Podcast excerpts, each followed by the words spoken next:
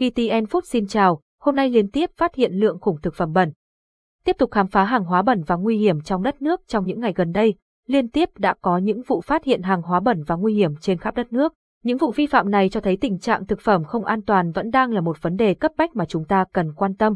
Nguy cơ cho sức khỏe và an ninh thực phẩm vụ việc mới nhất diễn ra vào ngày 22 tháng 9, khi đội quản lý thị trường, quản lý thị trường số 5 thuộc Cục Quản lý Thị trường tỉnh Cao Bằng tiến hành kiểm tra một chiếc xe ô tô và phát hiện 800 kg chân giò lợn không có hóa đơn chứng từ, không rõ nguồn gốc xuất xứ hàng hóa. Chủ sở hữu của lô hàng này đã thừa nhận rằng hàng hóa được mua từ một số người không rõ danh tính, địa chỉ, với mục đích vận chuyển vào các vùng biên giới để bán kiếm lợi nhuận. Trước đó vào ngày 21 tháng 9, đội quản lý thị trường số 3, Cục Quản lý Thị trường tỉnh Nghệ An cũng đã phối hợp với lực lượng chức năng để kiểm tra một chiếc xe ô tô và phát hiện 8.000 kg thịt gà đông lạnh không rõ nguồn gốc xuất xứ.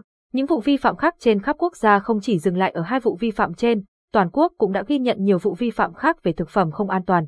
Ở Hà Nội, ngày 20 tháng 9, đội quản lý thị trường số 9, Cục Quản lý Thị trường thành phố Hà Nội phối hợp với đội Cảnh sát Kinh tế, Công an quận Tây Hồ đã phát hiện 1.250 kg cánh gà nhập lậu không có hóa đơn, chứng từ.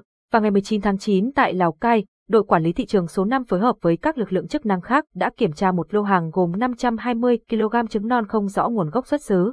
Cũng trong thời gian đó, tại Lào Cai và Bát Sát, đã phát hiện nhiều lô hàng khác nhau chứa thực phẩm không an toàn như thịt lợn, chân gà và cả sắc rắn có mùi hôi thối.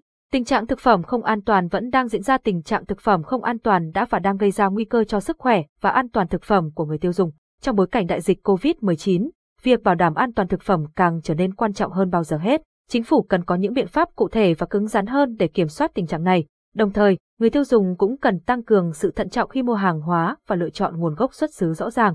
Lực lượng chức năng kiểm tra 1,2 tấn cánh gà có dấu hiệu nhập lậu. Ảnh cục quản lý thị trường thành phố Hà Nội kết luận việc phát hiện liên tiếp những lượng hàng hóa bẩn và nguy hiểm là một tín hiệu đáng báo động. Đối với sức khỏe và an toàn thực phẩm của chúng ta, việc chấm dứt tình trạng này là cực kỳ cần thiết. Chúng ta cần lưu ý khi mua sắm và tiêu dùng, đảm bảo chọn những nguồn hàng chất lượng và có nguồn gốc xuất xứ rõ ràng. Chính phủ cũng cần tiếp tục tăng cường kiểm soát và xử lý nghiêm những vi phạm về thực phẩm không an toàn.